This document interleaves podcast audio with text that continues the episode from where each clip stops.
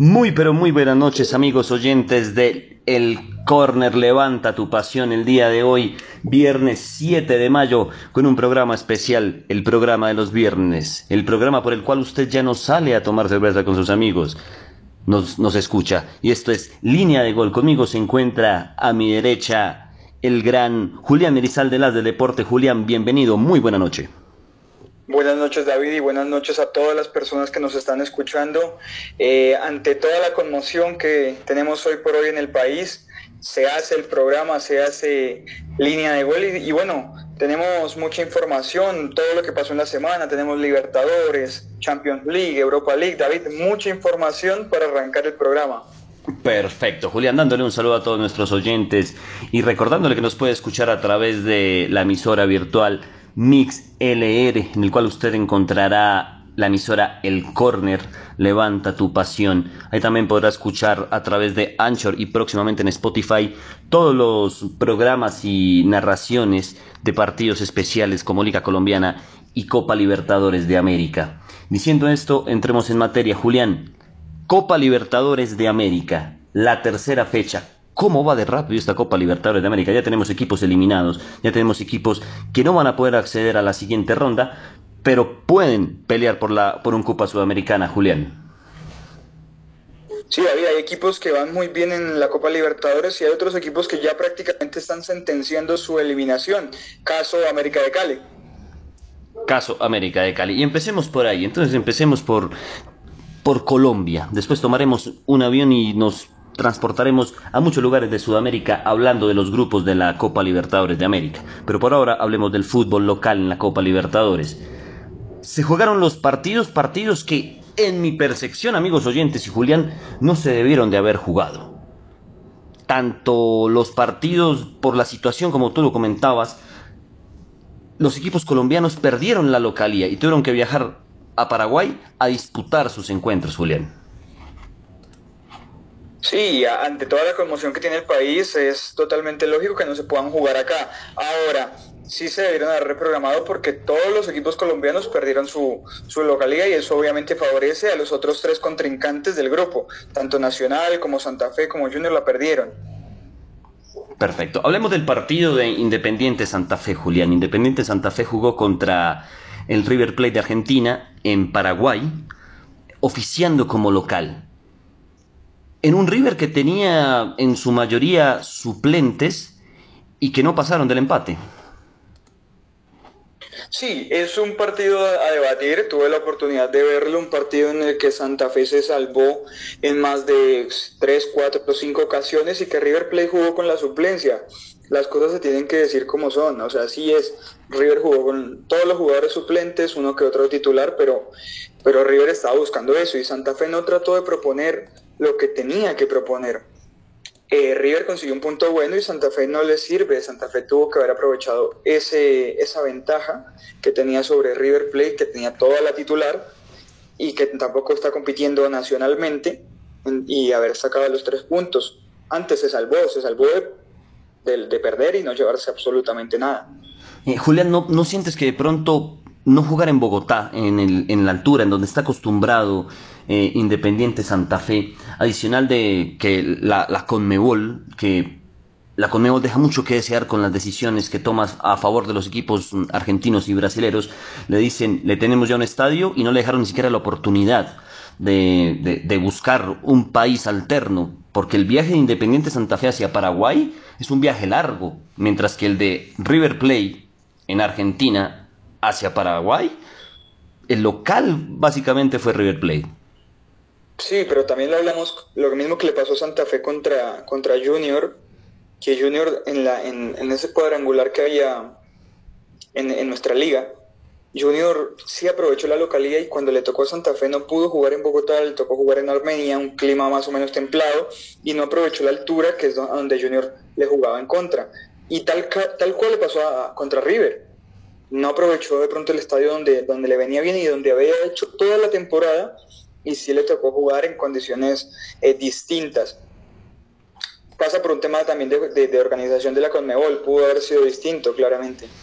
Yo sí siento que en la Conmebol siempre y, y amigos oyentes, me disculpan, pero es una opinión personal y no me la puedo quedar callada. Hoy vengo con los tacos arriba, Julián, porque creo que estos partidos se debieron de reprogramado por la situación en la que está el país. No se debieron de haber jugado y la Conmebol, a mi parecer, obliga a Independiente Santa Fe a jugar este partido obviamente con un River Plate diezmado por ellos mismos porque escogieron jugar con la suplencia, pero seamos honestos, yo creo que los jugadores de Independiente Santa Fe también tenían la cabeza embolatada y pensando en lo que estaba pasando en el país. O eso a un jugador profesional no le debe afectar, Julián. Claro, le afecta. Le afecta. Es una situación que está pasando en todo el país y que conmociona al mundo. Si conmociona al mundo, ¿cómo no va a conmocionar a los mismos futbolistas colombianos? Gente que tienen sus familias, que, que, de pronto están muy inmersas en lo que está pasando, es muy complicado. Y que para mí el fútbol colombiano se debería pausar, debería tener una pausa por todo esto del paro, así como para un, muchas de las personas debería parar el fútbol colombiano. Y por lo menos no se debió haber eh, jugado ese partido. No, en mi opinión, y respeto la opinión de nuestros oyentes y respeto la tuya, y la comparto, no se debió haber jugado ese partido y siento que Santa Fe pierde una oportunidad de oro porque en Bogotá el partido pudo haber sido distinto, Julián. No pasaron del cero. Sí, no. Y aparte Independiente Santa Fe es muy fuerte en Bogotá, David. Es muy fuerte. Eh, toda la temporada la hizo acá y es fuerte. Aprovecha bien su localidad. Y River Plate, diezmado porque así lo quiso, perfectamente pudo haberse llevado cero puntos para Argentina. Ahora, eh, Independiente Santa Fe en el grupo, eh, en este momento está quedando eliminado de todo, de, todo, absolutamente todo, porque va cuarto. En este momento el Copa Sudamericana se lo está llevando el Junior de Barranquilla y Fluminense y River Plate van a ser primeros de este grupo con total comodidad, por así decirlo. Sí, igual tienen la misma diferencia de gol, Junior y Santa Fe. Menos uno, dos puntos ambos. Eh, ya, bueno, River y Fluminense, lo habíamos dicho, se van a clasificar a la siguiente ronda. Y pues bueno, el puesto está entre los colombianos de quién va a Copa Sudamericana. Hoy por hoy está mejor posicionado Junior, David. Y ya que tocas el tema Junior... futbolísticamente. Eh, a eso quería ir. Entre el nivel de fútbol que está mostrando el Junior de Barranquilla, que empató de local, entre comillas de local, contra el Fluminense, ¿Qué tiene más nivel en este momento? ¿Qué equipo tiene más nivel para poder acceder de ronda o por lo menos pelearle el cupo de tú a tú a Fluminense? ¿Junior de Barranquilla o Independiente Santa Fe? Te hablo de las últimas dos semanas de juego. No te hablo de, proceso, no te hablo de, historia, sino de las últimas dos semanas de competición, Julián. Indiscutiblemente Junior, eh, David. Si no hablamos de ningún tipo de proceso, sino de los últimos resultados, que datos son datos eh, Junior está mucho mejor posicionado que, que Independiente Santa Fe. O sea, Independiente Santa Fe perdió contra Fluminense, mientras que Junior sacó un empate estando fuera de su estadio, que David sabes que jugar en Barranquilla es complicado. Y eso favorece, favorece mucho a Junior. Ahora, está complicado el grupo y yo creo que para Sudamericana tiene más chances el Junior de Barranquilla que Independiente Santa Fe. Perfecto, hablemos del partido de Fluminense Junior de Barranquilla. Un partido que me confirmas y, me corriges si me equivoco, también se jugó en Paraguay. Sí, David, también. Perfecto, el partido quedó 1-1 y empezó ganando el Junior de Barranquilla. Sí, de hecho, los primeros 15 minutos de Junior fueron totalmente arrasadores, fueron muy buenos. Junior arrancó con una actitud que decíamos, bueno, Junior puede perfectamente llevarse el partido y sacar los tres puntos. Tres puntos importantísimos porque Fluminense es el rival directo para cupo a, octavos de final. Entonces arrancó con una muy buena mentalidad. De hecho, le cometieron un penal al equipo de Amaranto Perea. Fue penal, no hay ningún tipo de discusión. Pero después del gol de, Fluminense, que fue al minuto 20, cayó totalmente el Junior. Actitudinalmente decimos que la mentalidad de un futbolista es muy importante y no se pudo recuperar. Los primeros 15 minutos fueron fundamentales, pero Junior no pudo recuperarse y ese es un empate que créeme, David, que no sirve. No, es que en condición de local no se pueden perder eh, esos puntos. El local, vuelvo y digo, entre comillas, porque creo que Junior no pudo aprovechar la, el tema del calor de Barranquilla, aunque los partidos se juegan de noche, Y más el Junior de Barranquilla que está acostumbrado a jugar en, su propio estadio, en, el Metropolitano. Y acá lo afecta. No, insisto, no tengo una bola de cristal para decir qué hubiera pasado sí, y hablar sobre supuestos es supremamente fácil. Pero tanto Santa Fe como Junior de Barranquilla, jugando de local en sus casas de verdad, con las nóminas que presentaron los equipos de Fluminense y de River Plate, quizás la historia sería distinta, porque la semana para Colombia en Copa Libertadores, nefasta. Sí, para nefasto tenemos un equipo que perdió, que decíamos que era el equipo con mejor pinta y más porte de, de copero y con más porte para afrontar esta Copa Libertadores y terminó perdiendo. Y estamos hablando del Atlético Nacional, amigos oyentes. Atlético Nacional disputó su encuentro contra mm, Argentinos Juniors, también de local, eh, insisto, entre comillas, y pierde el compromiso 2-0 contra Argentinos Juniors. En un paseo en el primer tiempo de Argentinos Juniors, Sí, y que es muy complicado pensar que el equipo histórico del fútbol colombiano, que es Atlético Nacional, un equipo con el equipo con más títulos a nivel local es Atlético Nacional y se deje dar un paseo por Argentinos Junior. O sea, se deje dar un paseo por un equipo que no es ni top 10 de historia en el fútbol eh, argentino. Un equipo que viene haciendo las cosas bien, pero Argentinos Junior, y no es por despreciar y menospreciar al equipo ni a su historia, pero es que no le llega ni al tobillo de Atlético Nacional en cuanto a historia. Entonces, ahí se ve el nivel tan pobre y nivel tan bajo que tiene el fútbol eh, colombiano. Yo no creo que no hay ningún tipo de justificación y todo empieza desde acá. Y, ese partido complica muchísimo las aspiraciones de Atlético Nacional, aunque creo que va, va a pasar de ronda. Pero es que ya Argentinos Juniors tiene nueve puntos, Julián, y Atlético Nacional tiene cuatro, seguido de la Católica con tres y Nacional de Uruguay con uno complicadísimo. El resultado, Nacional. si hubiera ganado, quedan los dos con seis y virtualmente clasificados. No sé si Nacional era el cabeza de grupo.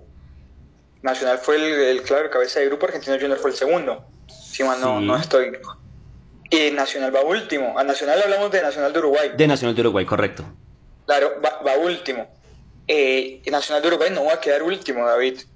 Eso te lo garantizo. Entonces, peligra el pase a Libertadores de Atlético Nacional. Para mí, ese grupo va a ser muy competitivo, va a ser parecido al grupo del año pasado de América de Cali, con gremio, con internacional muy competitivo. Para mí uno de los grupos de la muerte porque todos pueden pasar. Yo de Guimaraes no me confío.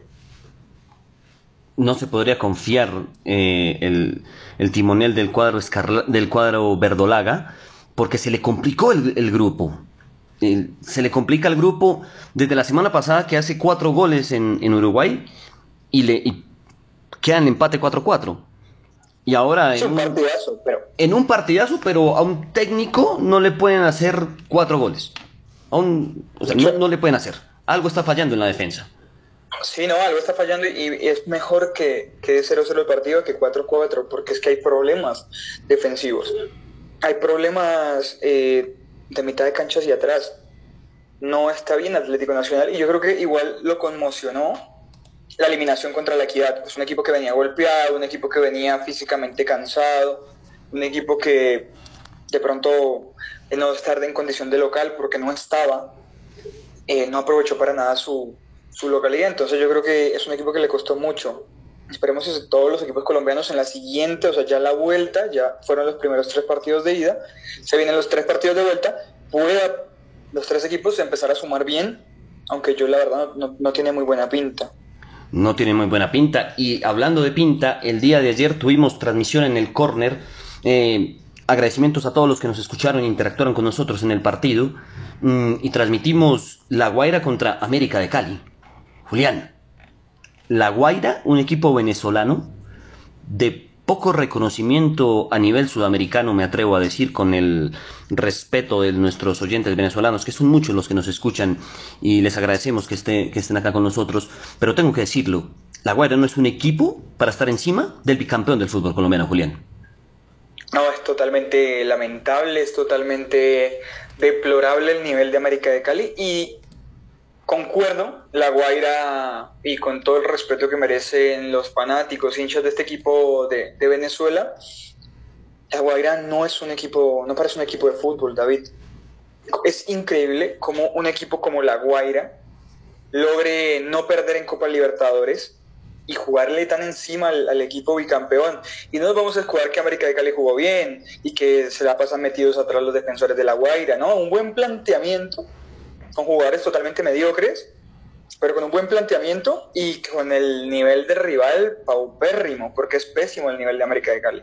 América de Cali, le contábamos ayer en el partido, tuvo dos opciones de gol, tres opciones de gol una clarísima de Santiago Moreno que estrella el balón en el vertical, en una cosa impresionante, amigos oyentes, que si ustedes no han visto la jugada, los invito a que, a que la vean. Eh, era más fácil, Julián, hacer el gol que pegarle al palo. ¿Qué pasa con el América de Cali? Nos, nos venía acostumbrando el América de Cali de partidos muy regulares, pero se le daban los resultados por, por cosas del destino, por cosas de, de la magia del fútbol se le daban los resultados. Ahora no. La, la, moneda se ha volteado para el América de Cali y los resultados no lo están acompañando. El milagroso ya no está, David. El milagroso ya no está y, y América de Cali ya la suerte que parecía tener, ese que se alinearan las estrellas y que el conjunto Escarlata consiguiera esos resultados jugando mal, ya no volvió a pasar. Y ahora es consecuencia de su juego la consecuencia de jugar mal y de venir de una pésima temporada, porque los números de la temporada América de Cali son totalmente lamentables. Entonces, yo considero que es muy difícil así, David. Yo, yo te, hago una pregunta, le hago una pregunta a nuestros amigos oyentes que nos escuchan. América de Cali está para clasificar, ojo a lo que voy a decir, ni siquiera a los octavos de final de la Libertadores. Con el nivel que está mostrando el conjunto americano, está para clasificar a la Sudamericana los invito a que opinen, opinen ustedes por el chat de Mix o directamente en, en, nuestras redes sociales. Y le voto esa papa caliente a las del deporte. Julián, América de Cali está para clasificar a Sudamericana. Mira dónde estamos llegando. Que hace unos meses, cuando se hizo el sorteo de la Copa Libertadores, todo el mundo decía que América tenía un grupo muy sencillo que era un grupo donde no iba a quedar líder de, grupo, no iba a quedar primero, pero era asequible a comparación de los otros grupos de los equipos colombianos. Ya vamos a repasar cómo van los grupos, eh, los ocho grupos en la Copa Libertadores. Pero ahora la pregunta es, ¿puede América de Cali clasificarse a la Sudamericana? Y si no se clasifica, es más, te lo pongo así, si se clasifica sería un fracaso. por el nivel que está mostrando actualmente América de Cali, no, no merece pasar, no merece y no va a pasar. Si sigue mostrando lo que nos ha venido acostumbrando a mostrar, América de Cali no va a pasar ni a Copa Sudamericana. Ahora, si hablamos por estadísticas y probabilidades, puede pasar hasta de fase de grupos, pero sabemos que futbolísticamente América de Cali no le va a dar, no le va a alcanzar, y menos con un técnico que es muy poco preparado. Ya no está Juan Cruz, pero Gerson tampoco es un técnico capacitado para dirigir un equipo tan grande en Copa Libertadores. Entonces, si se clasifica Copa Sudamericana, para mí, hoy por hoy no es un fracaso, porque venimos de mal, a pronto poder tener chances en, un torneo continental. Si no clasifica, sí es un fracaso rotundo y es un año para el olvido, o una temporada. Por lo menos el primer semestre para el, para el olvido. Eh, Pasó la semana, Julián, y enfoquémonos un poco acá en el América de Cali para pasar a, los grupos de Libertadores. Pasó la semana y no alcanzo a ver el computador que tengo a 30 centímetros del humo que generó la noticia de Juan Carlos Osorio y a la fecha no ha pasado absolutamente nada.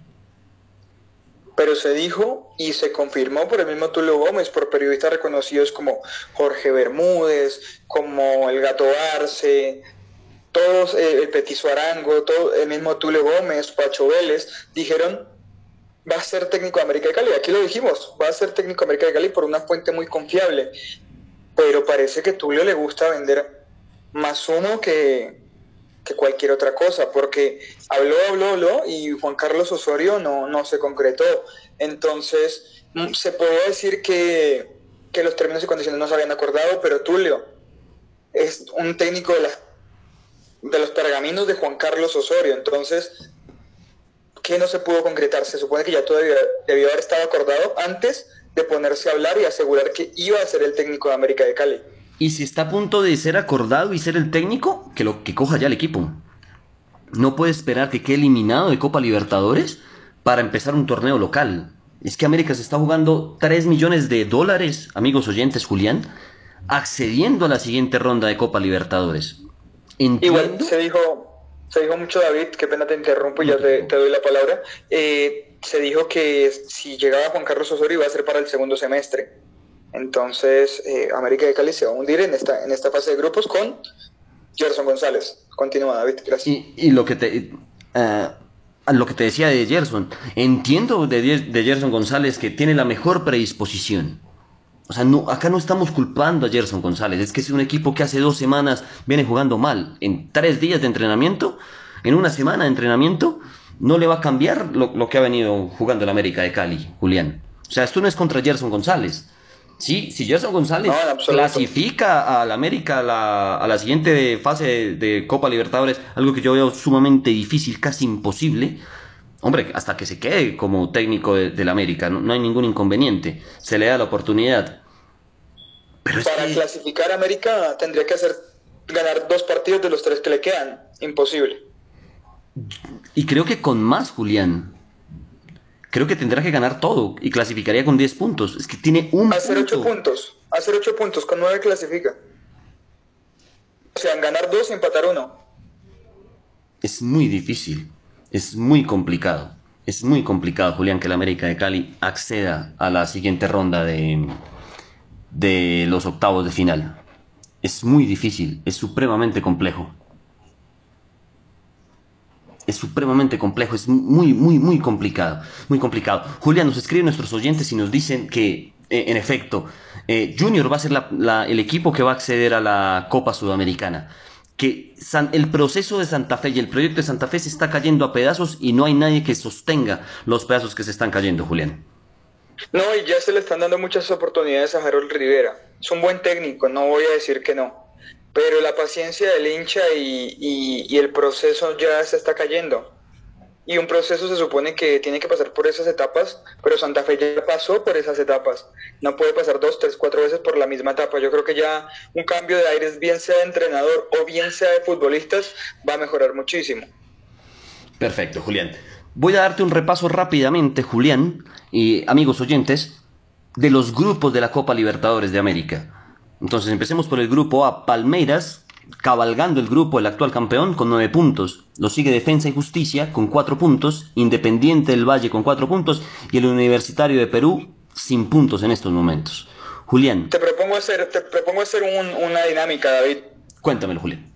Propongo, ya que vamos tres fechas, queda la mitad, diagnostiquemos quiénes van a ser los dos clasificados y ustedes vayan opinando quiénes son los dos clasificados, quién pasa primero y quién pasa segundo. Así tenemos un poquito de interacción, lo anotamos y a falta de la mitad, eh, bueno, a ver qué, qué tal nos fue. Me encanta, me encanta la actividad que propones, Julián, y así será. Y quiero que tú la empieces. Tú pusiste la actividad, arranca tú, Julián. Bueno, nos estaba repasando el grupo A, ¿no, David? Que decías que Palmeiras tiene nueve puntos, Defensa y Justicia 4, Independiente del Valle 4 y Universitario 0. 0. Sí, así Ahí Palmeiras va, va, a liderar, va a cabalgar ese grupo y va a ser así, quedaría primero. Ya hay problemas tanto Independiente del Valle y Defensa y Justicia, porque Defensa y Justicia viene de ser el campeón e Independiente del Valle es un equipo muy completo. Pero aquí, para sorpresa de la mayoría, yo creo que, que va a acceder a octavos de final va a ser Defensa y Justicia. Independiente del Valle iría a Copa Sudamericana. Yo, yo opino que va a pasar el Palmeiras, el primero del grupo, pero creo que Independiente del Valle va a clasificar como segundo del grupo.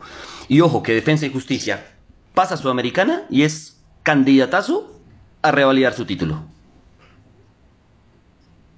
Sí, no, Independiente del Valle, Defensa y Justicia que llegue a Copa Sudamericana es uno de los candidatos a quedar campeón. ¿Qué nos dicen nuestros oyentes, Julián? ¿Tienes opiniones en estos momentos?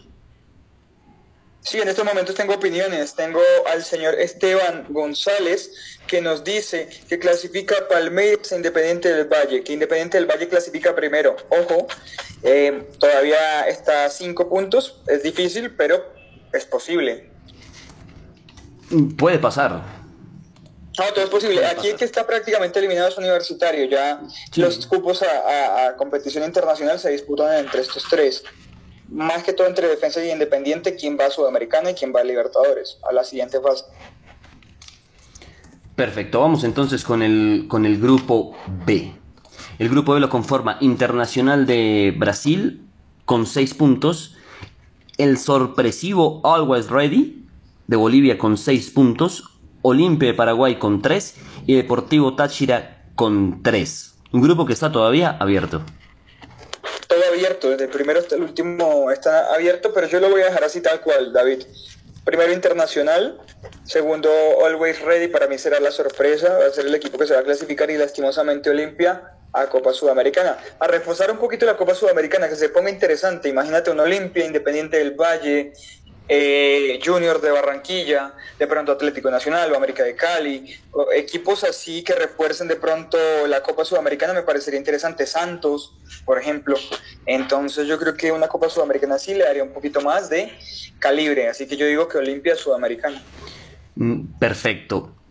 Y para mí, y muchos nos dicen, ¿por qué no hablan de Sudamericana? Si hay equipos colombianos y toda esta cuestión. Entendemos que hay equipos colombianos, hablaremos después de eso, pero la Copa Sudamericana empieza, para mí, después de que termine la fase de grupos de Copa Libertadores de América. Totalmente, totalmente. Vimos un 8-0 gremio contra el Club Aragua, entonces esto no, no es por demeritar, pero no, no sería tampoco tan relevante enfocarnos en esos temas, teniendo un poco tiempo y habiendo temas un poco más eh, abarcables.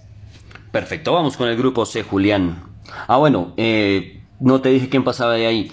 Eh, sí, tengo que anotarlo. Sí, no, ah, Internacional va a pasar, y a mí me y va a sonar feo, pero me cuesta ver un equipo boliviano en octavos de final y no uno colombiano. Eh, voy a poner a Olimpia de Paraguay. Bien. El grupo C, David. El grupo C, perfecto. Barcelona de Ecuador. Con nueve puntos lidera este grupo el Barcelona de Ecuador. Y mira los equipos que te voy a nombrar que normalmente deberían de estar cabalgando el grupo. Boca Juniors de Argentina. Santos de Brasil Santos con 3, Boca con 6 y The Strongers de Bolivia sin puntos y con una diferencia abismal de menos 10. De por sí, The Strongers no sabe qué es marcar un gol en Copa Libertadores de América. Sí, tiene cero goles de Strongers y ya los cupos a, a, competencia internacional se disputan entre Santos, Boca y Barcelona de Ecuador. Aquí yo veo muy fuerte a Barcelona, yo creo que va a clasificar, pero no creo que clasifique primero David, pese a que tiene 3 de 3 de hecho, no tiene goles en contra. Barcelona tiene cero goles en contra, siete a favor.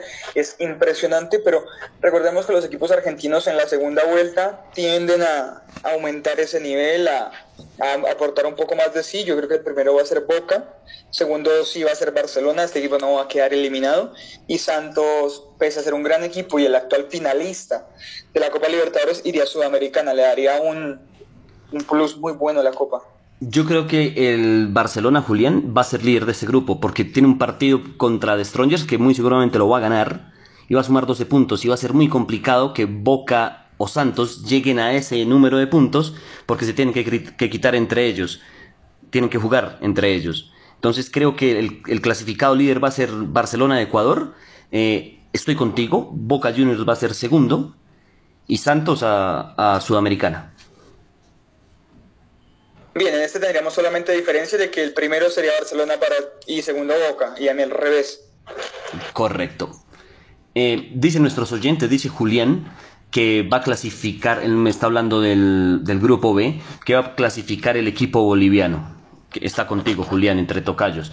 Está sí, yo también creo que, va a clasificar el equipo boliviano. Ojalá, es un equipo boliviano y merece, merece. Tampoco es por menos parcial el fútbol eh, de otros países, pero un equipo boliviano me gustaría verlo. Perfecto, voy con el grupo D, que ya hemos hablado de este grupo, que es el de Fluminense con 5, River Plate con 5, eh, Junior de Barranquilla con 2, Independiente Santa Fe con 2. Julián, te pregunto, ¿quién pasa primero de este grupo? No, este grupo lo pasa River cabalgando de primero. En la segunda vuelta River va a quedar primero y el segundo va a ser claramente Fluminense. Ya el equipo que se va a Sudamericana sería Junior, lo habíamos dicho. Eh, creo que no, no voy a discutir contigo. Eh, Fluminense de pronto... No, River pasa primero de este grupo. River pasa primero de este grupo. Eh, Fluminense segundo y Junior va a ir a la Copa Sudamericana, que ojalá le vaya muy bien al conjunto colombiano en la Copa Sudamericana. Ojo, no estamos diciendo que ya esté eliminado de la Copa Libertadores. Sorpresas te da la vida. La vida te da sorpresas, pero puede pasar. Puede pasar que el Junior le, arrebate puntos a Fluminense y se cuele entre los 16 mejores de América, Julián. Sí, un grupo muy interesante de analizar. Muy interesante, es un, un, grupo que tiene dos equipos colombianos y que quisiéramos que los dos clasificaran a fase de grupos o que por lo menos pudieran dejar a River o Fluminense sin competición eh, internacional, pero es imposible. Sí, es muy complicado, es muy, muy complicado. Me voy al grupo E, Julián. Sao Paulo de Brasil, 7 puntos. Racing Club de Avellaneda con 5. Rentistas con 2. Y Sporting Cristal con 1. Ah, aquí el primero va a ser Sao Paulo, David. Tal cual, tal cual como está la tabla, así va a quedar. Sao Paulo primero, Racing segundo y Rentistas tercero. Eh, mira lo que nos dice mm, Julián Pastrana, fiel oyente de nosotros. Dice que va a clasificar River y Junior. Que Junior elimina a Fluminense. Julián, un saludo muy especial para ti. Ojalá, ojalá pudiera ser, porque necesitamos equipos colombianos en la siguiente fase. Perfecto, entonces de Sao Paulo y Racing creo que no hay ninguna duda, ¿no? No, David, ninguna, creería yo, no, no sé. No, ¿y a Sudamericana ¿a quién, envías? ¿Al equipo uruguayo o al equipo Sporting Cristal de Perú? No, no, iría al equipo rentista de Uruguay, sí. Perfecto, creo que opinamos exactamente lo mismo, no van a haber muchas sorpresas en este. Pasamos al grupo F, al grupo donde oficia un conjunto colombiano como Atlético Nacional. El primero del grupo, como lo comentamos hace unos minutos, es Argentinos Juniors con nueve puntos. Ha ganado todo, no ha recibido gol este conjunto argentino. Atlético Nacional con cuatro puntos, una diferencia de gol de cero. Universidad Católica con tres y Nacional de Uruguay con un punto. Creo que va a este pasar Argentinos Juniors y Nacional, te lo digo de una vez. Anótalo en tu, en tu agenda mágica. Para mí este es el grupo más complicado. Para mí este es el grupo más complicado y Argentinos Juniors va a clasificar primero. Ahora, el 1, el 2, el 3 y el 4 es muy difícil, David. Vamos a confiar y yo también concuerdo contigo. Eh, primero Argentinos Junior y segundo Atlético Nacional. ¿Y a eh, ya Sudamericana ya iría Nacional. Opino Católica se queda, se queda por fuera. Opino lo mismo. Creo que Universidad Católica se va a quedar por, por fuera. Y el conjunto de Uruguay va a pasar a Copa Sudamericana, que también le va a dar cierta importancia. Recordemos que es tricampeón de la Copa Libertadores de América. Y también recordemos que hace mucho tiempo un equipo uruguayo no, no sale a mostrarse a nivel internacional. Bueno, bien, nos acercamos al final de los grupos, David. Sí, sí, sí, por fin, por fin en una estamos de acuerdo, Julián. Vamos al grupo G. Flamengo, Liga de Quito, Vélez y La Calera. Flamengo con 9 puntos, Liga de Quito con 4, Vélez con 3 y La Calera con un punto. Así tal cual como está, La Calera se quedaría sin competición eh, internacional. Vélez Arfield para mí va, va a ir a Sudamericana y Flamengo va a ser primero. Así que la, el Evo de Quito a segundo lugar, tal cual como está. Yo creo que Vélez va a clasificar encima de la Liga de Quito. Creo que va a quedar de segundas el, el Vélez Arfel de Argentina. Y va Flamengo y Vélez. Y Liga de Quito por Sudamericana. Ojo que con lo que estamos diciendo, la Sudamericana coge una importancia, Julián. Sí, es que los terceros son muy buenos porque estamos hablando de que en caso tal de que no coincidamos, Olimpia iría a Sudamericana eh, Santos iría a Sudamericana. Independiente del Valle o Defensa y Justicia iría en Sudamericana. Acordemos el actual campeón y uno de los recientes campeones. Eh, Junior iría a Sudamericana, según lo estamos diciendo, o Santa Fe.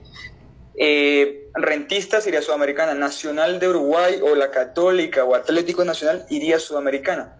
Vélez iría a Sudamericana o la Universidad de Quito. Entonces, son equipos muy buenos, teniendo en cuenta que está Gremio en Sudamericana ya.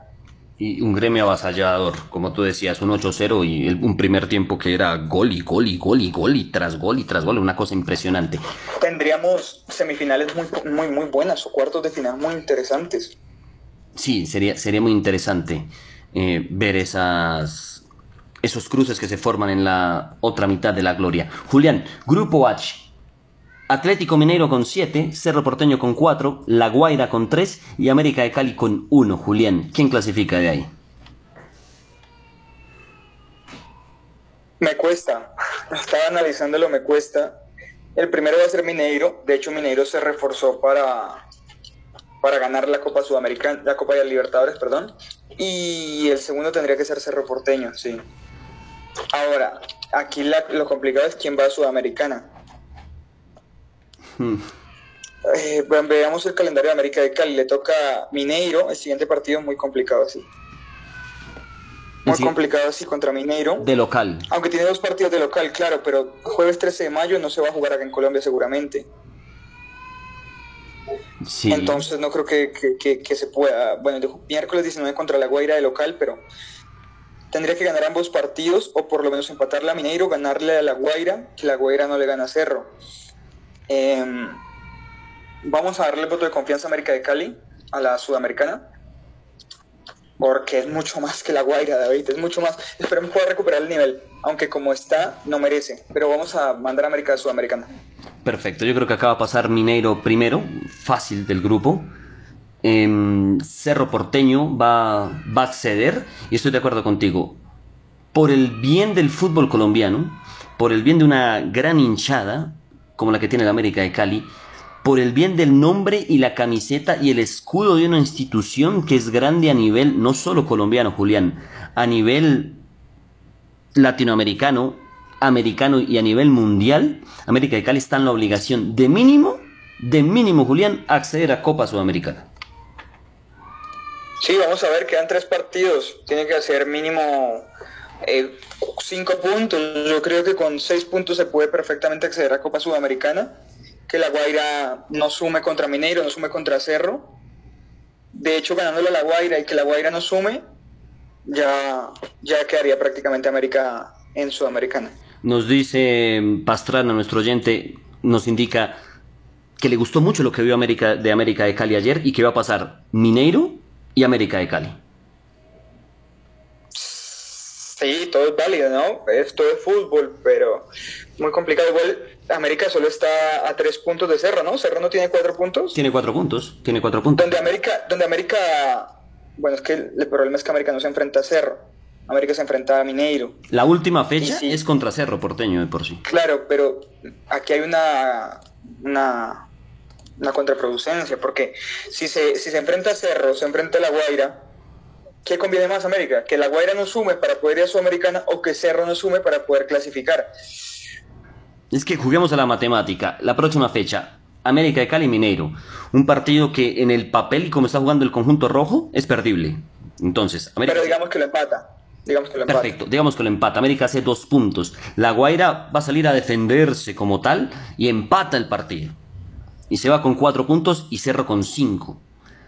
La próxima fecha, es de local América de Cali contra La Guaira.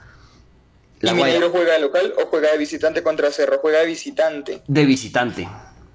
De visitante. Pero digamos que Mineiro le gana de nuevo a Cerro, si América le gana a La Guaira, América haría cinco puntos y por diferencia de gol creería que puede ganarle el lugar. Y el último partido sí sería contra Cerro. Cerro Habría que mirar si se puede empatar o si se tocaría ganarle. Es, es complicado. América tendría que prácticamente hacer siete puntos. Es, es, o sea, las matemáticas y el Excel, Julián, todo lo aguanta. Todo sí, ahora el fútbol no lo va a aguantar.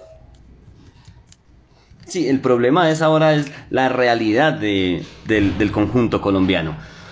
Bueno. Yo lo envío a Sudamericana. Yo lo envío a Sudamericana. Así cerramos con América. Eh, a Sudamericana. La, la, sencilla. Yo creo que si no se clasifica a Sudamericana, apague y vámonos. Sí, ya apague, apague. Y como lo decíamos en la transmisión de ayer, que se vayan absolutamente todos. Julián, ¿cómo estás de pasaporte, Julián?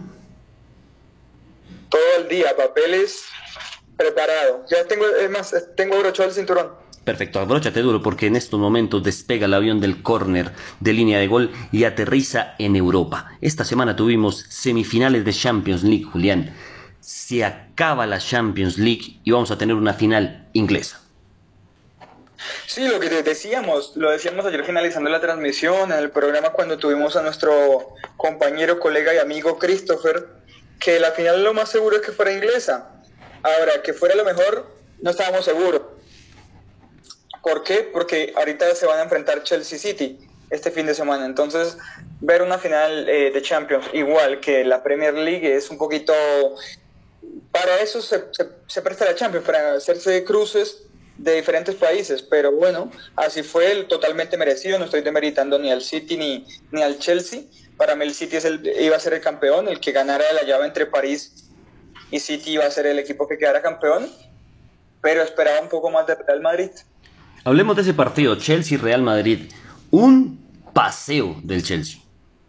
Pero un Físicamente, toda la serie. increíble. Sí, Julián, toda la serie. Ni siquiera este partido, toda la serie. Eh, cuando jugaron en Valdevedas, fácilmente el Chelsea pudo haber ganado ese partido por goleada.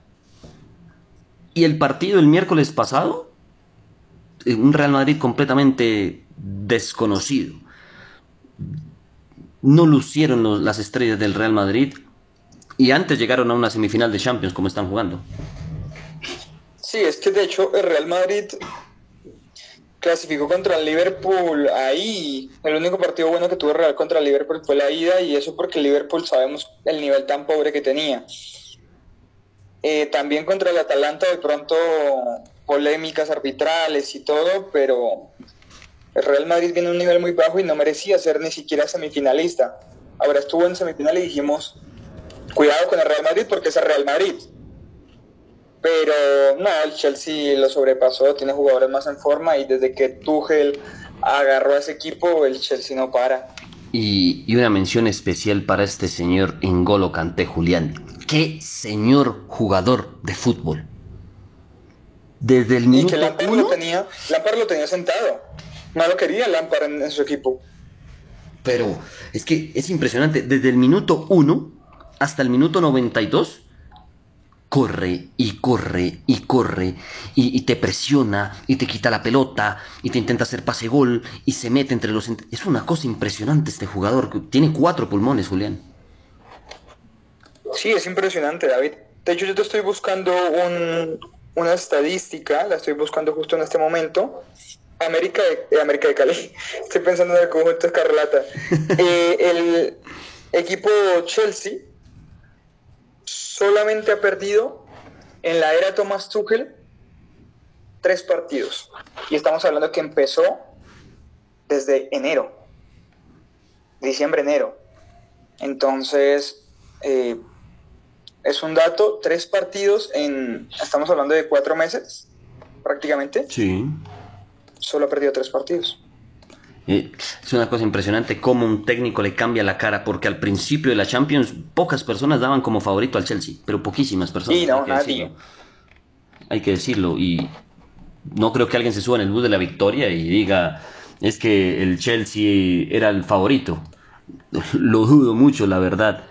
No, y que, y que con proceso ha sido un muy buen equipo, o sea, ha sido un equipo muy trabajado, un equipo sólido, este, revolucionó de pronto ese sistema táctico y, y yo en el blog de notas de, de, Corner, nuestro blog deportivo, donde tenemos todos los apuntes, hay una nota del Liverpool, es muy interesante de leer de cómo la revolución eh, de Jürgen Klopp revolucionó al Liverpool. Bueno, el mismo estilo lo tiene Thomas Tuchel que Jürgen Klopp es un estilo parecido con el Gengen Pressing, que es un estilo parecido al que utilizaba Johan Cruyff en su momento o, que también utilizaba Rigo Sacchi y que ahora lo están implementando los alemanes. Eh, Nagelsmann, eh, Tuchel, Jürgen Klopp, y que es un estilo que le está sirviendo a, al Chelsea y que llegó para seguir revolucionando la Premier League, porque Klopp lo hizo con el Liverpool, ahora Thomas lo está haciendo con el Chelsea y que es su segunda final de Champions consecutiva, porque con el París también llegó a la final. Impresionante, ¿no? O sea, o sea que me estás diciendo que el Paris Saint Germain sacaron al técnico que no quedó campeón de la Champions y vuelve a llevar un equipo a una final de Champions. Impresionante el estilo de, Thomas Tuchel, lo que es Thomas Tuchel, Julian Nagelsmann, eh, Jürgen Klopp, técnicos alemanes, para mí están revolucionando el fútbol. Para mí, por merecimiento, Guardiola se merece la Champions, pero lo que está haciendo Thomas Tuchel sería muy injusto que perdiera su segunda final consecutiva. Esperemos a ver qué pasa con esa final. Em, para terminar de hablar del partido, eh, del, bueno, si se puede llamar un partido, porque fue un paseo completamente la serie del Chelsea. Mm, ¿Qué le pasa al Real Madrid? ¿Qué tiene el Real Madrid? El Real Madrid ya no es un equipo que te genere miedo como te generaba hace 3, 4 años. Es un equipo que puede empatar fácilmente contra el último de la Liga Española y perder una semifinal contra un equipo que no era tan favorito en la, en la Champions League. ¿Qué tiene el Real Madrid, Julián? Desde que salió Cristiano Ronaldo, Real Madrid perdió mucho y se estancó con los mismos jugadores. Los jugadores hay que irlos renovando, o no renovando, refrescando la plantilla. Y la plantilla no se refrescó. La plantilla no tuvo esa rotación que necesitaba. El único jugador rescatable desde hace 3-4 años es Valverde hoy por hoy. Los jugadores se cansan. Le dieron al Liverpool, por ejemplo, que venía de tener tanto éxito, que ya tanto éxito, eso, hay, tienes temporadas malas, como la temporada del Liverpool.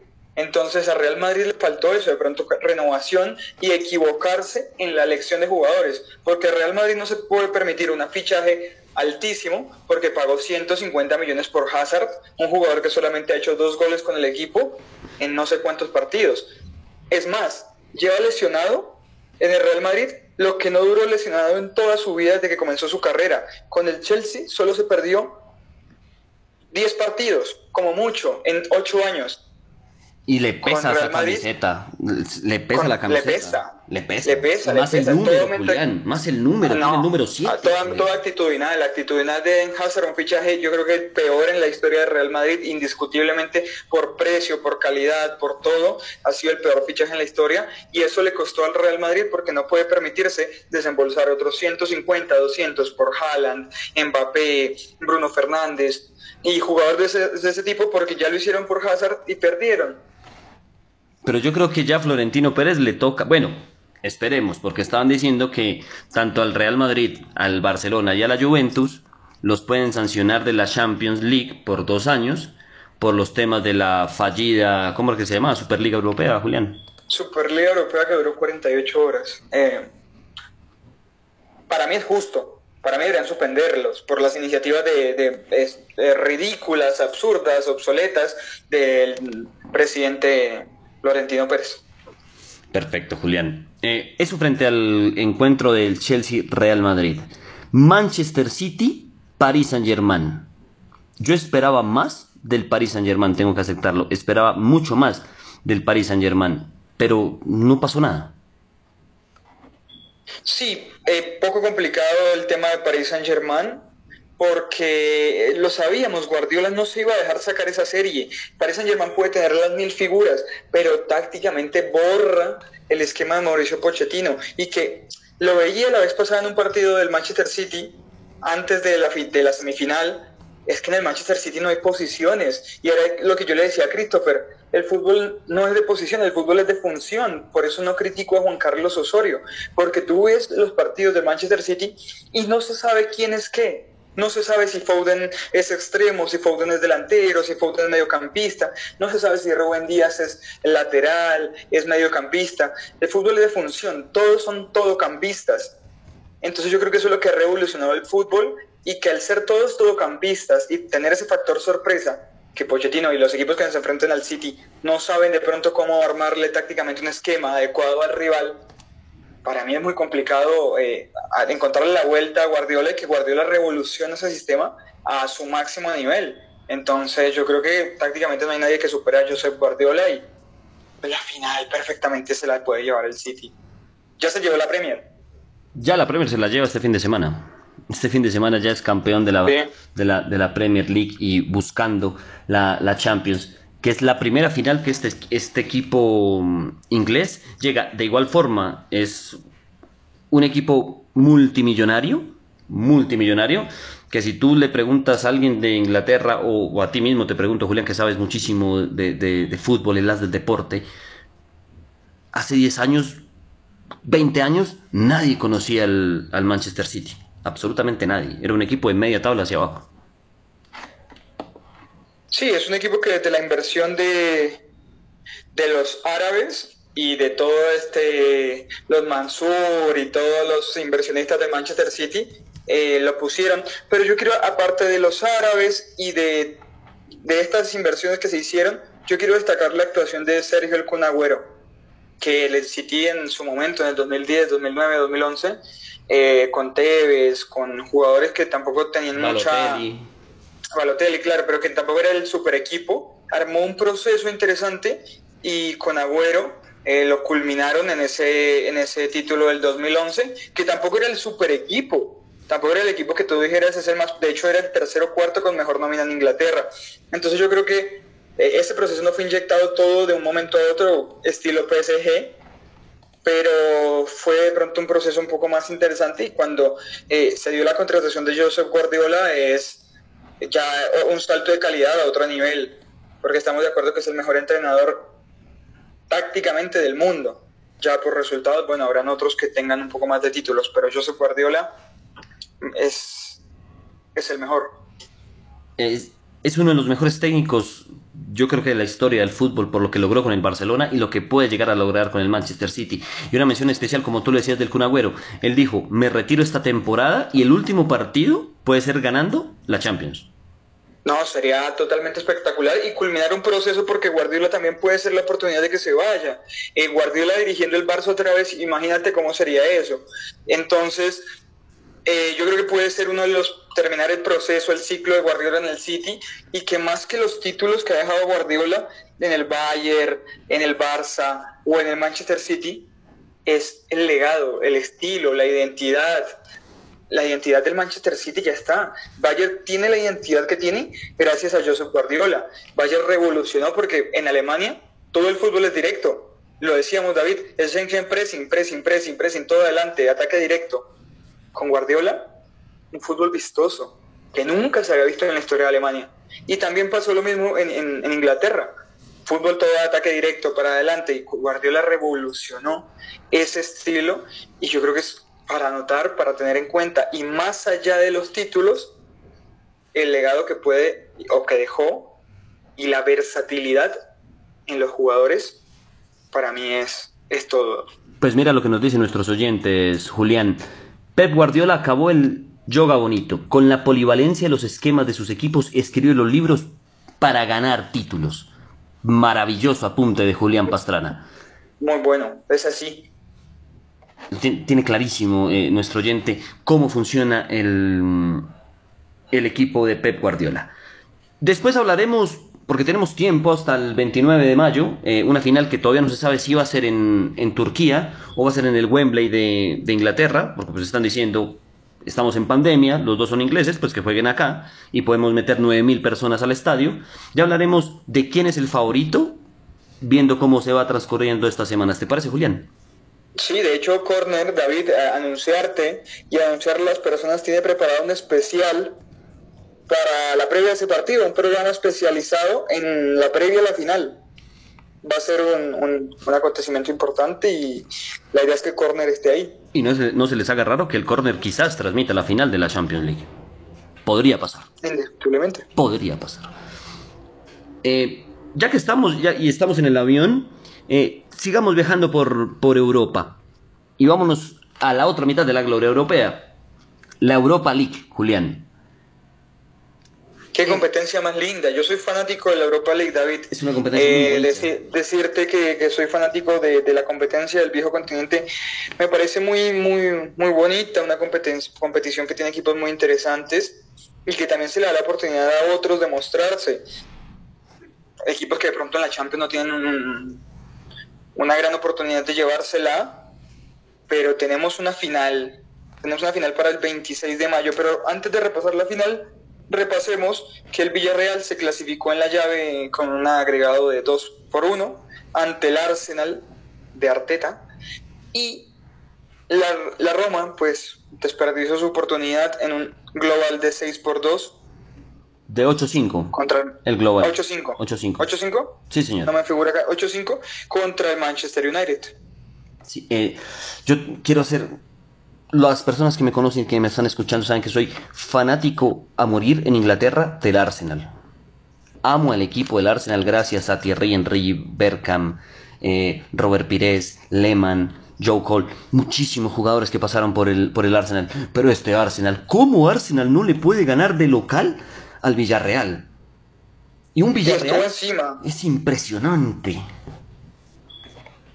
Sí, pasa que el Arsenal era la única oportunidad que tenía esta temporada, pues que no sé por qué no se dio el 200%, pero en el partido pareciera que los últimos 30 minutos fueron para dar el 200%, no los primeros 60 en el partido de vuelta, eh, y que el Arsenal no tiene más opciones, más chances, está décimo David, está décimo en la Premier y sin ninguna oportunidad de clasificarse ni a Europa League, porque tiene por delante al Everton, al Tottenham, al Liverpool, entonces para esa clasificación. El Arsenal está totalmente eliminado de todo y la única chance que tenía para acceder a competición internacional era llegar hasta final ¿Y era para ganarla y, era campeón. llevársela.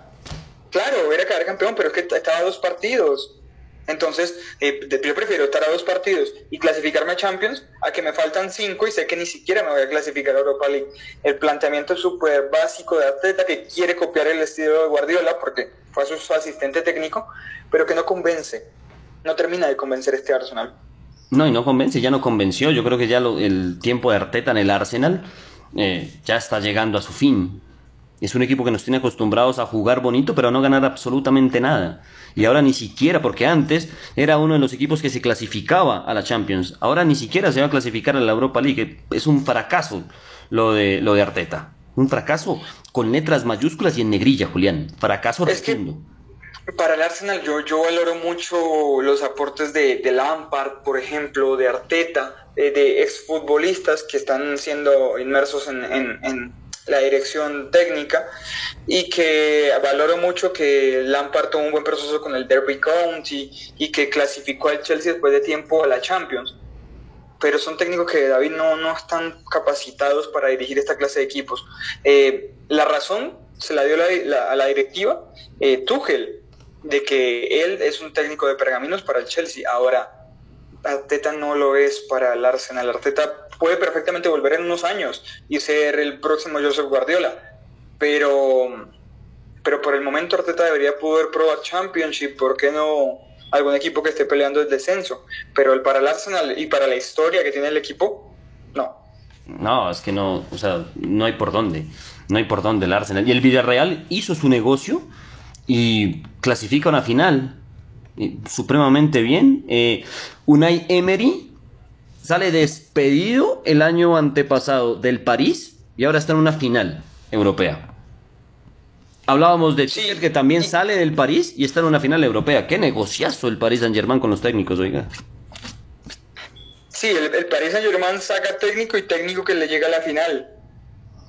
Entonces, yo, yo tengo la duda, David, no me acuerdo. Ya te lo, ya, ya estoy tratando de hacer cabeza. Si Unai Emery no dirigió el Arsenal. Porque Unai Emery, sí, sí, sí. El, Unai, Emery, dirigió el Arsenal en la final que perdió contra el Chelsea en la Europa League. Ah, bueno, otra final. Otra final. Entonces sería tercera, tercera bueno. No, serían como cuatro finales que tiene Unai Emery de, de Europa League, porque él ganó como dos con el Sevilla. Y ganó dos, ahora se clasificó la final. y con el, Arsenal, estuvo, y con el Arsenal estuvo, estoy segurísimo, segurísimo que con el Arsenal estuvo. Bueno, eh, que a la postre el campeón fue el Chelsea. Para anotar, para anotar. Igual, nuestros amigos oyentes nos corrigen si estamos diciendo alguna sandez acá, pero creo que la final fue contra el Chelsea y estoy casi seguro que la final fue contra el Chelsea. Y no, y la perdimos. La, perdió el Arsenal, hombre, la perdió el Arsenal. Porque el Arsenal está destinado a perder porque en su, en su alineación está David Luis. Y equipo que tiene David Luis merece perder, con el respeto de, los, de, de nuestros oyentes. Merece perder un equipo que tenga a David Luis. Sino que le pregunten a Brasil en el Mundial en el 7-1 que le clavó a Alemania. Continúa, Julián. ¿Algo que decirte de este partido? No, y darle mérito, aparte de, echarle la culpa a Arteta de, los resultados, sino darle mérito a una Emery a su equipo de Villarreal, que este Gerard Moreno es un jugador sazo.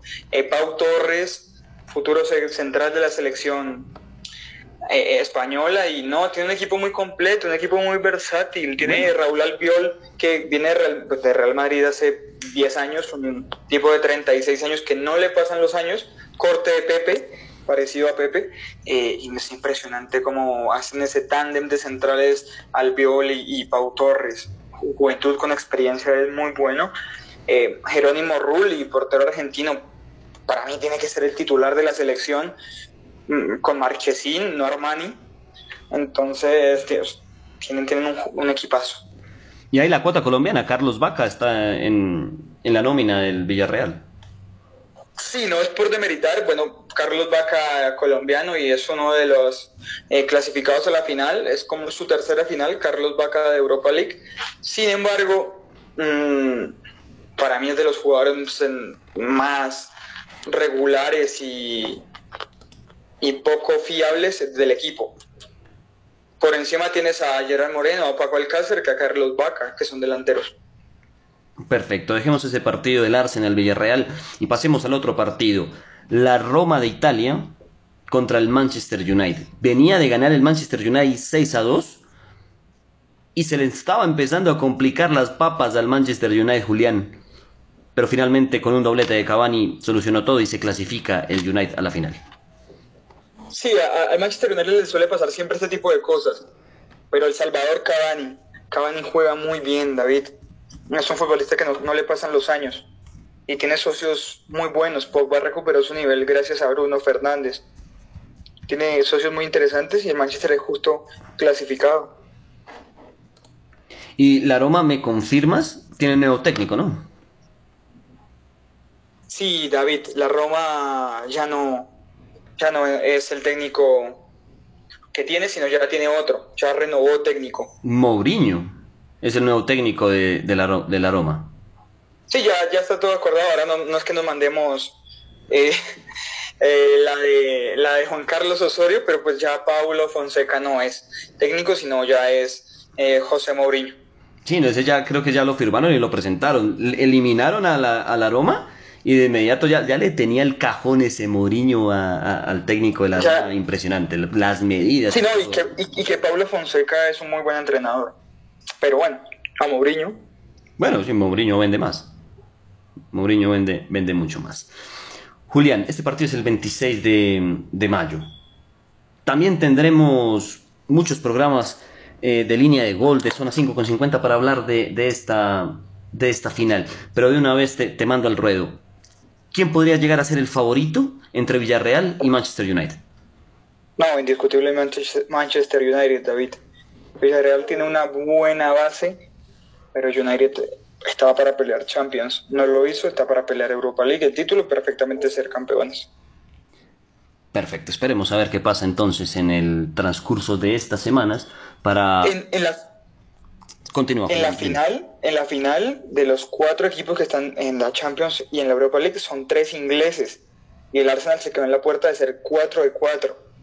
Ahí vemos el nivel de la Premier League es la mejor liga del mundo. Pueden Hay muchas personas que dicen que la mejor liga es la Liga Santander de, España, pero pues los resultados son abrumadores.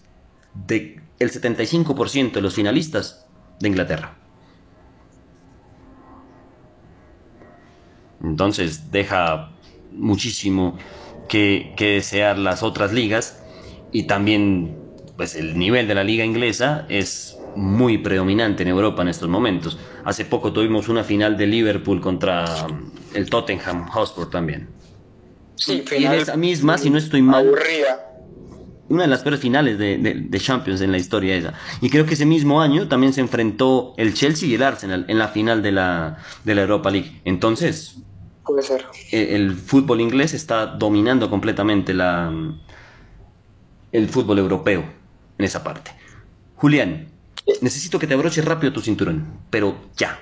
Automáticamente te lo abroches porque nos vamos de nuevo a nuestro territorio, a nuestra querida Sudamérica, porque vamos a hablar de lo que se nos viene en la Liga Argentina. Amártelo bien porque el viaje es a la velocidad de la luz.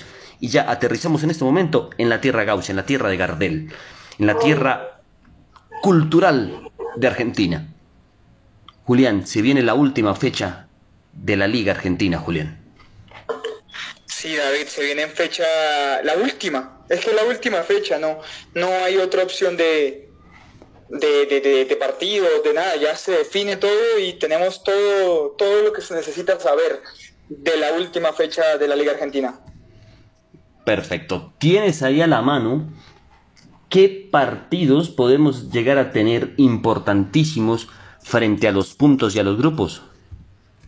El partido más interesante de todos los partidos que hay es el de Racing San Lorenzo. Y te explico por qué. Racing tiene 18 puntos, es sexto. San Lorenzo con 0 de diferencia. San Lorenzo tiene 21, o sea, 3 más, con 2 goles más que, que Racing.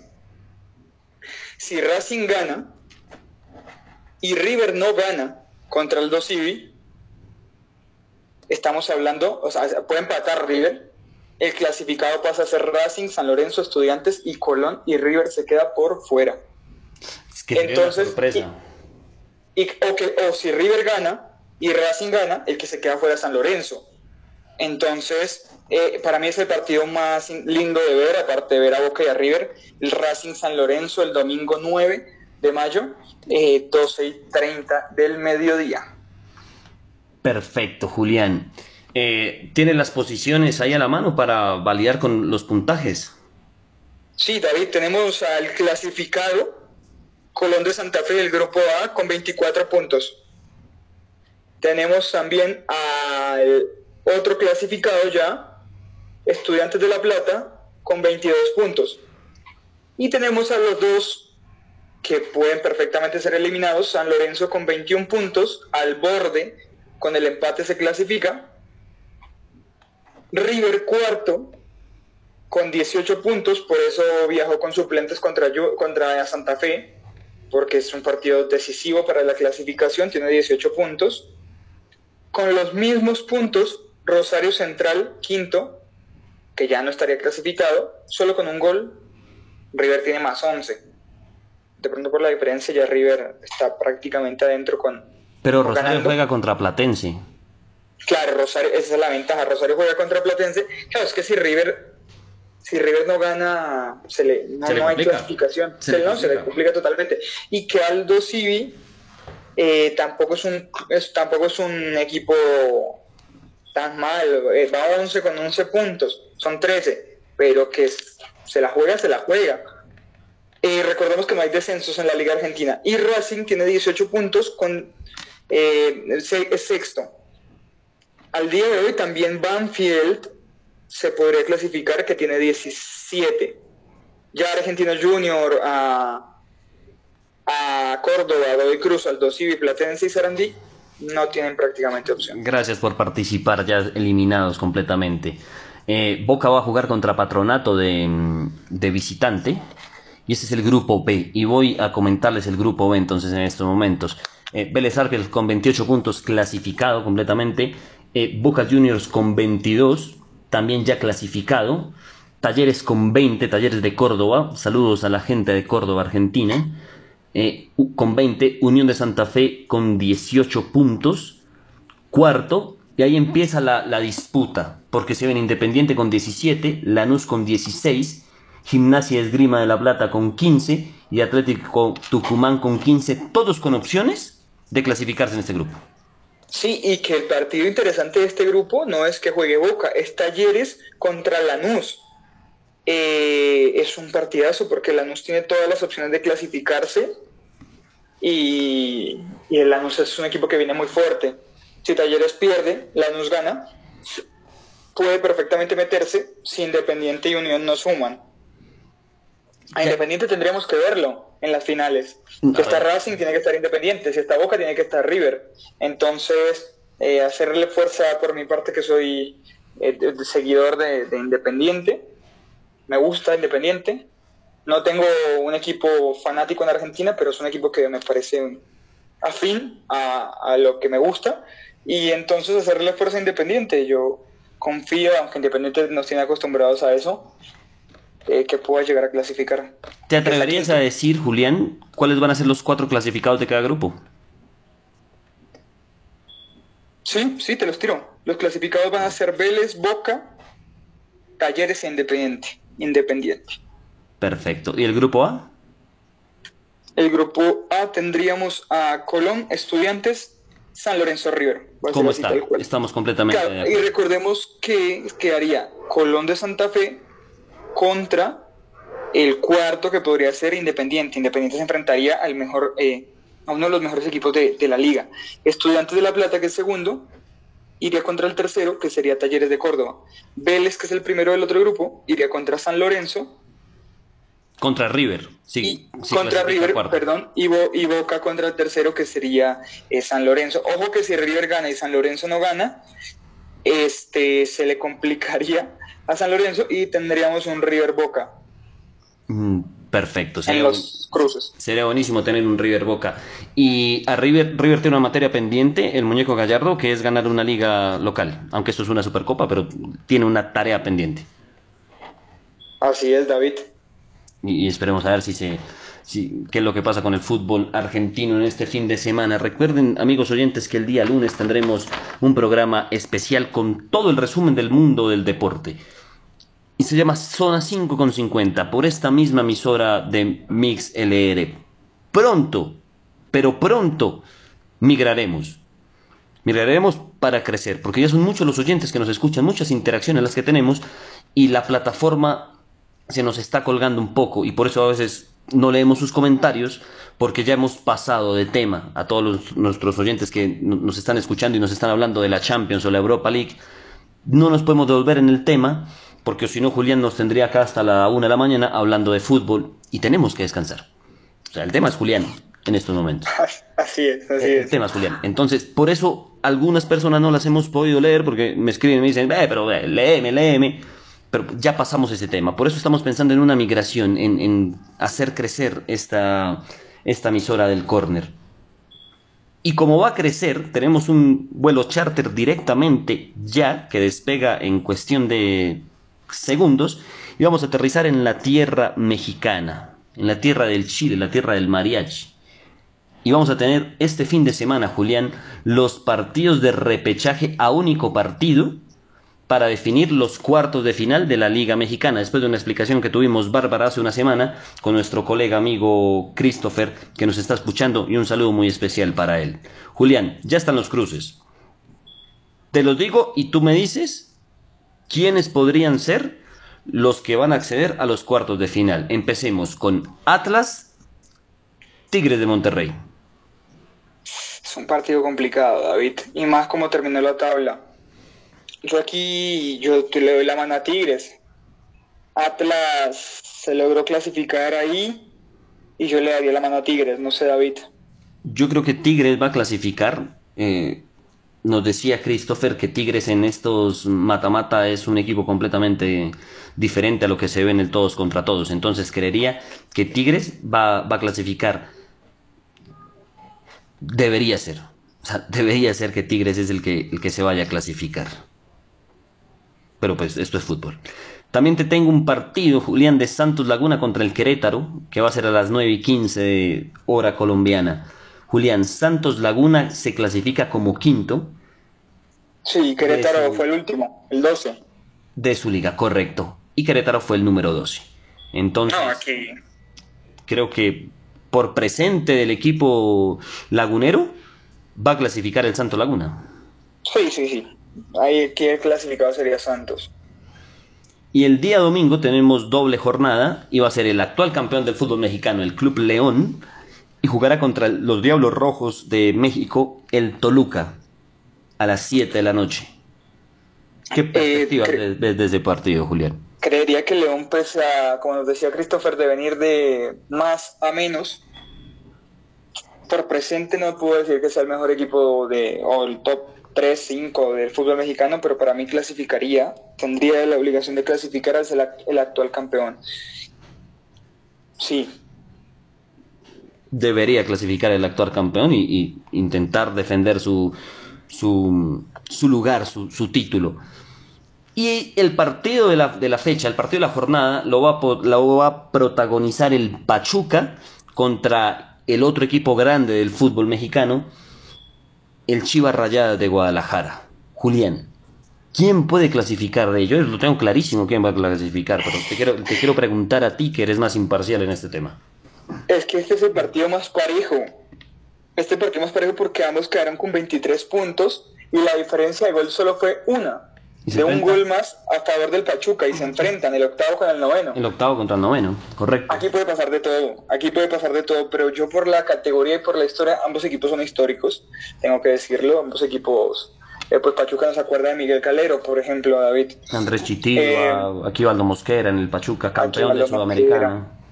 Exactamente, pero yo sé por qué lado te vas a ir y te voy a decir, no, no, no el clasificado van a ser el equipo rayado, las chivas de Julián, No puedo creer que estés diciendo eso, Julián. El Pachuca es mucho más grande que Chivas, toda la vida. No, yo todavía no lo estoy discutiendo. Estoy discutiendo que para mí este partido, las chivas suelen agrandarse un poco más en este tipo de, de, rectas finales.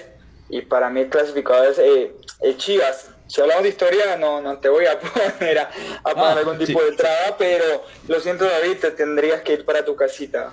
Si, si, hablamos de historia, mis amigos mexicanos ya me escribieron y me dijeron, pero ¿cómo se te ocurre decir que Pachuca es más grande que Chivas? No, yo entiendo que Chivas es más grande que Pachuca y el favorito en casas de apuesta y demás va a ser el Chivas. Pero el Pachuca es del pueblo, Julián. Pachuca va, va a pasar y, y, el lunes en zona 5 con 50, antes de que inicie el partido, pondremos el himno del Pachuca porque va a pasar. Ese partido lo voy a disfrutar al calor de una bebida de cebada el día domingo. Ambos equipos son grandes. tengamos en cuenta que, ambos equipos son grandes. Eh, yo no voy a meritar nunca el Pachuca. De hecho, no me quiero meter con la historia del fútbol mexicano porque sé que hay equipos aún de mayor categoría. Eh, sin embargo, las Chivas, David, las Chivas. Son las Chivas. Las Chivas, sí. En estas en estas eh, rectas finales las Chivas se agrandan. Y, y Guadalajara es Guadalajara y tengo que admitir que es una de mis ciudades favoritas de México, así que imposible. O sea, no logré convencerte, Julián, no logré convencerte, no, me, rindo. No. Me rindo. No, yo creo que igual Christopher debe estar diciendo, no, ¿cómo que sí que las chivas? No, que las chivas no. bueno, así es, eh, las chivas para mí clasificarían. Perfecto, Julián. Eh, y así termina el fútbol mexicano. Ya la próxima semana tendremos los cruces. Eh, les contaremos en zona 5 con 50 del día lunes cómo quedarían los cruces. Recordemos los otros clasificados a los playoffs, que son Cruz Azul, eh, América de México, el sorpresivo Puebla y el Monterrey. Sí, los cuatro que están esperando eh, esta serie de repechajes. David, se viene algo bueno para que los oyentes se vayan preparando y no vayan a decir, bueno, esto ya se acabó, se viene algo que les sirve, que les conviene y que vamos a empezar con esta dinámica a partir del día de hoy. Tenemos una sorpresita, así que sigamos David y apenas finalicemos el programa, antes de finalizar, se van a dar cuenta de cuál es esa sorpresa. Perfecto, Julián. Eh, devolvámonos un poco para Colombia, nuestro vuelo charter, eh, recordándoles que este fin de semana por temas de mm, del paro nacional, el eh, tema de la convulsión en que está el, país, no vamos a tener liga colombiana. Y hasta el 14 de, de, mayo, hora por confirmar, se va a disputar el partido de vuelta entre el Deportivo Cali y el Deportes Tolima, que en el agregado va al Tolima 3 a 0. Sí, es un partido que igual momentáneamente no se puede jugar, pero es un partido que ya habíamos dicho que la serie está medio definida, obviamente hay que jugarse pero, pero concuerdo con que debería jugarse ese día. De hecho, si se puede suspender el fútbol, como lo veníamos diciendo, tendría que suspenderse. Mm, si se tiene que suspender, que se suspenda. Primero la, la situación actual de, del país. Habían dicho que hasta de pronto podían cancelar la, la liga y demás. Esperemos no llegar a, a esos extremos. Julián, nos quedan pocos minutos para terminar el, el programa de hoy, de excelente programa de línea de gol. Gracias a todos los que nos han escuchado, los que han, a los que han interactuado con nosotros. Y lo prometido es deuda. A partir de hoy, línea de gol se compromete con nuestros fanáticos, se compromete con nuestros oyentes y necesitamos que ustedes empiecen a ganar, empiecen a ganar plata, a cosechar dinero. Y nada más fácil y nada más bello que el dinero cuando te lo regalan, ¿no, no Julián? Sí, nada mejor cuando tienes un dinero y de repente se te multiplica, triplica. Entonces, a partir de este momento, Julián, en línea de gol, entramos a la sección de línea de apuestas. Línea de apuestas, David, esta nueva sección que tenemos en los días viernes que vamos a ir viendo dependiendo para hacerles ganar a los oyentes que puedan también eh, tomar nota de lo que vamos a ir diciendo para que se puedan ganar una platica. Así que no sé si estés preparado, David, abróchate, que venimos con los juegos. Perfecto, me dejo conducir en estos momentos y el as del deporte, Julián Merizalde, en línea de apuestas, nos va a decir qué se viene para las apuestas de este fin de semana. Julián, te escucho. Bueno, David, tenemos una combinada con la plataforma Rusbet. Ya, bueno, cada quien verá qué plataforma se maneja. Recordemos que tenemos Wplay, Betplay, Rusbet, pero acá lo estamos manejando con Rushbet.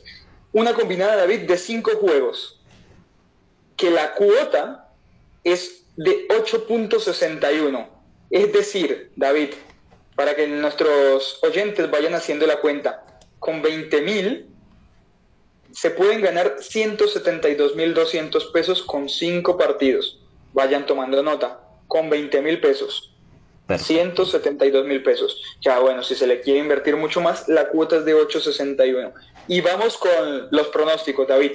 A ver, escucho. Se viene más de 3.5 total de corners a favor del Leipzig contra el Borussia Dortmund. Tengamos en cuenta que en el partido Borussia Dortmund-Leipzig, en el fútbol alemán hay muchos tiros de esquina, siempre. El Leipzig es un equipo que promedia cuatro corners por partido y estamos hablando de más de 3.5, es decir, 4 corners. La cuota en casas de apuesta como Rushbet es de 1.58. ¿Qué tal esa cuota, David? ¿Y qué tal ese, ese dato? Estoy anotando porque usted, señor Julián, me va a pagar el arriendo con lo que me está diciendo en estos momentos. Entonces... Promedia cuatro corners, un poco más, cuatro punto algo corners por partido y están pidiendo cuatro. Al ser un partido contra el Borussia y al ser un partido tan directo y el juego que dejó Nagelsmann sobre el Leipzig, trata de extenderse mucho por las bandas, así que pueden haber muchos eh, centros al área, aparte que tiene centrales muy altos. Perfecto. Ahora, el Leipzig tendría que hacer cuatro corners para ganarse esa cuota. Vamos con el siguiente. O sea, ¿qué, ¿qué pasa si el otro equipo, solo el Leipzig tiene que hacer los cuatro corners o entre los dos? No, el Leipzig cuatro corners porque promedia más de cuatro.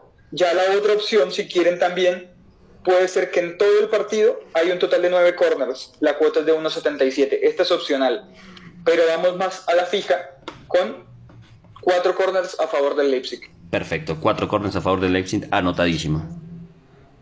Otro de los partidos interesantes que tenemos es Inter contra Sampdoria. Aquí, Corner oficialmente dice que Inter gana este partido. ¿Y por qué gana? Porque se coronó campeón y quiere ratificarlo en casa. El Inter viene anímicamente bien y necesita ratificar en casa ese título que tanto se le pedía después de tantos años. La cuota es de 1.48, David. Y está, e, es, en el papel es sencillo. El Inter tiene que ganar y tiene que, estrenar su, su escudeto en su casa porque lo ganó en el hotel. Entonces, Exacto. esa la esa esa va perfectamente para que vayan tomando nota. Gana Inter 1.48, buena cuota. Buena cuota, David. Se viene también un gran partido en Ecuador. Independiente del Valle, que veníamos hablando de Independiente del Valle, contra la Universidad de Quito, que también mm. viene bien en Copa Libertadores. Clásico de allá, me imagino. Eh, claro, es un partidazo. y en este partido, en Ecuador hay mucho gol, David. Es una, un país que tiene mucho gol. Es un eh, vemos que a Independiente del Valle le metieron 5 y la otra, el otro partido hizo 4. El EU de Quito también hace 3-4 y le meten 4. Entonces, este partido es un ambos marcan. 1.66 la cuota, anótenlo. Ambos marcan entre Independiente del Valle y el EU de Quito.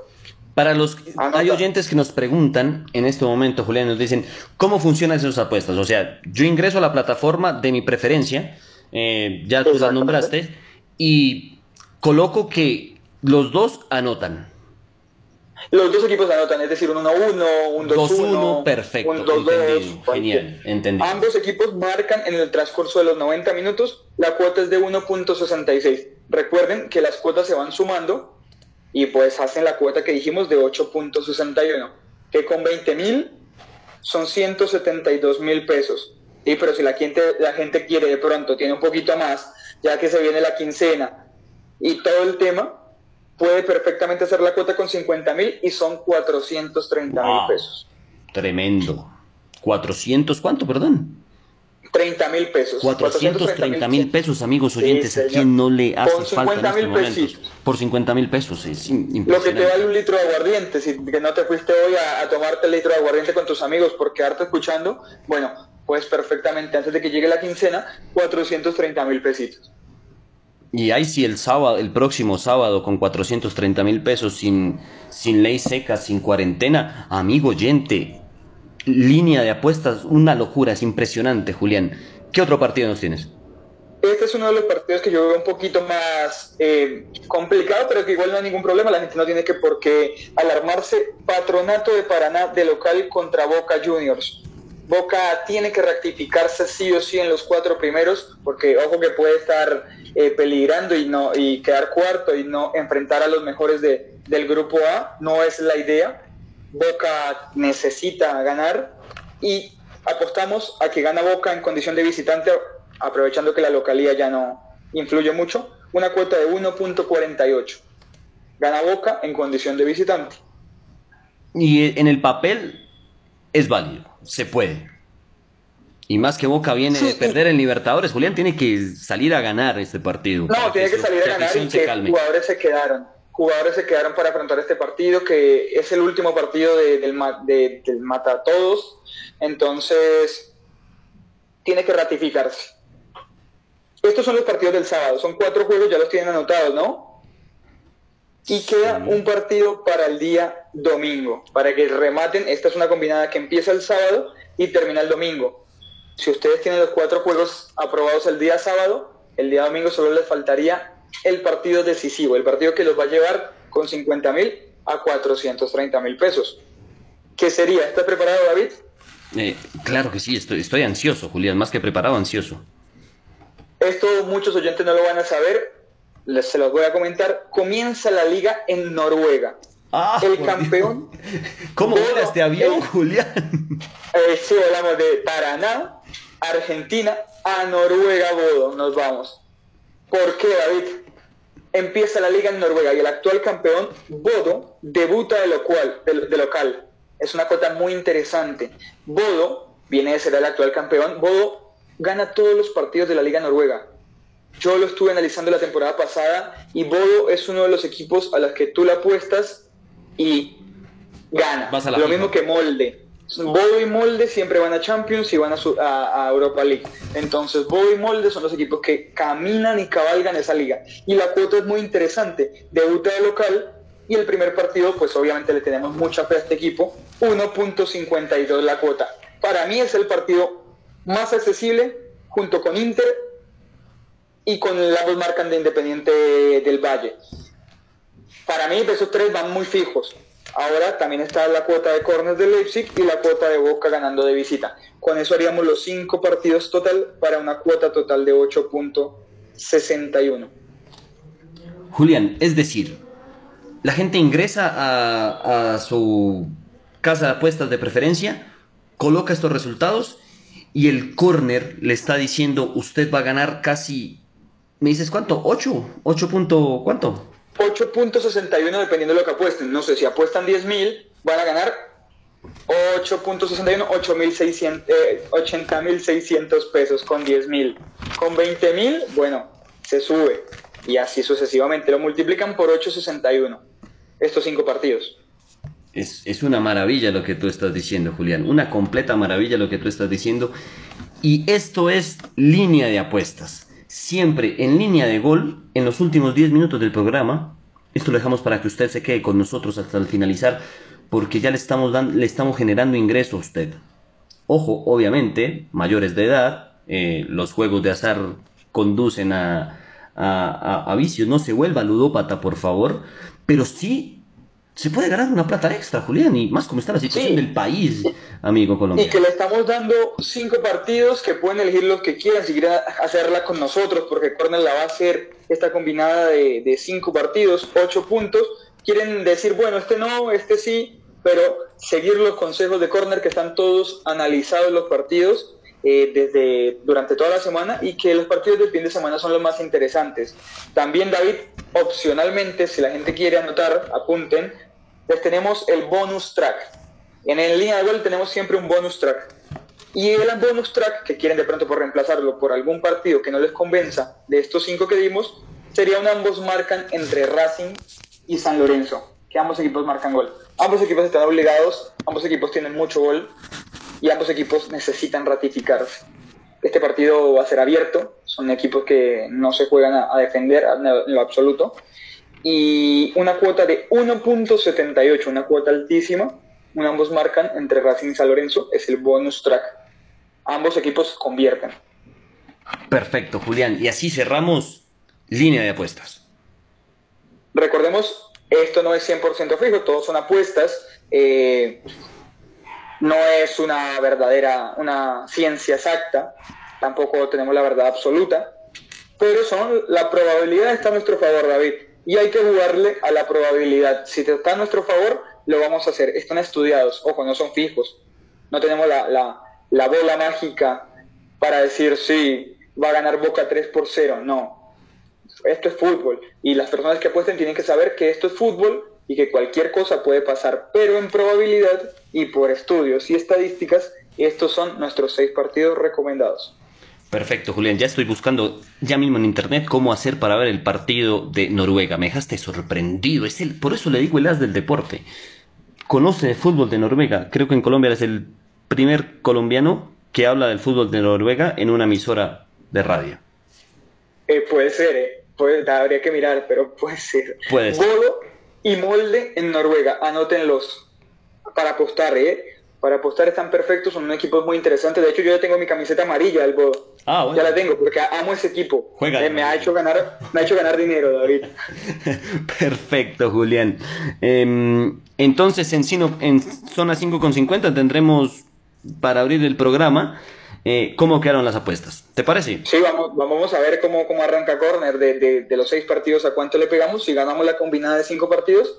Y de pronto los oyentes eligieron dos o tres, de pronto meterle 20 mil pesitos para 50 mil, por ejemplo, eh, lo que los oyentes quieran, pero hayan anotado los seis partidos y bueno, puedan ganar una platica que sirve, que se viene el Día de la Madre, se vienen eh, fechas importantes y aún la quincena no ha llegado.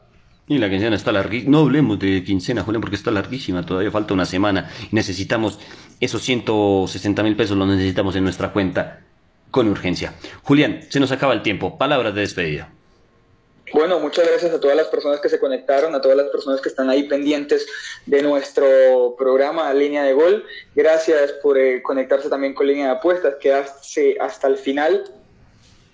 Esto todo es un proceso, venimos avanzando, venimos trayéndoles más información y me alegro de haber compartido este espacio con ustedes y contigo, David. Siempre un placer. Perfecto, Julián. En el transcurso de la semana y el día lunes en, zona 5.50 les diremos a ustedes, porque también me preguntan al interno eh, nuestros oyentes y nos dicen qué partido vamos a transmitir este fin de semana. No tendremos transmisiones por el tema de, el paro que se encuentra en, en Colombia, entonces no hay fútbol colombiano. Ya el lunes les diremos qué partido vamos a transmitir de Libertadores de los equipos colombianos. Entonces, Así es, un placer. Perfecto. Eh, a todos ustedes, nuestros oyentes, muchísimas gracias por haber compartido con nosotros esta hora y media, hora y 32 minutos de El Corner. Levanta tu pasión y de línea de gol y ahora línea de apuestas. Yo sé que están supremamente emocionados como lo estoy yo por este tema de, de las apuestas deportivas. A todos ustedes muchísimas gracias por habernos escuchado. Recuerden, siempre utilicen sus tapabocas, siempre salgan a la calle con su distanciamiento social si es necesario, solamente si es necesario. Recuerden, estamos pasando por una situación supremamente convulsionada en el país. Numeral nos están matando. Numeral SOS Colombia. nos escuchan en México, nos escuchan en Chile, nos escuchan en, Argentina. Quiero que ustedes sepan la situación que está pasando en la, en la actualidad. Ingresen a redes sociales, busquen los hashtag eh, SOS Colombia, nos están matando y se enteren de lo que pasa en este bello país. No todos somos los malos, somos más los buenos. Que tengan una excelente noche, un excelente fin de semana y recuerden que ya vendrán tiempos mejores. Hasta pronto.